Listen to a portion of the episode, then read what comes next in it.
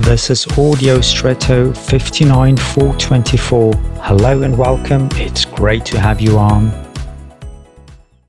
Depending on the position of your teeth and the food you have eaten, you may appreciate a toothpick to remove any remaining food from between your teeth. It feels better afterwards and it also is more hygienic because no less harmful bacteria can then form. It is similar with our thinking. We process various things that we ingest during the day and certain remain, sometimes unpleasantly, and if we don't take care of them, they can attack our thinking. Therefore, thought toothpicks are also appropriate here. For example, in the form of the question, does dwelling on these thoughts or experiences serve me well, or do I rather develop even more negative feelings and thoughts?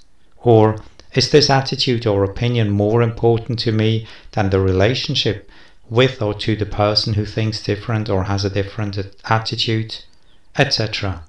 Thought hygiene is important in the short and long term.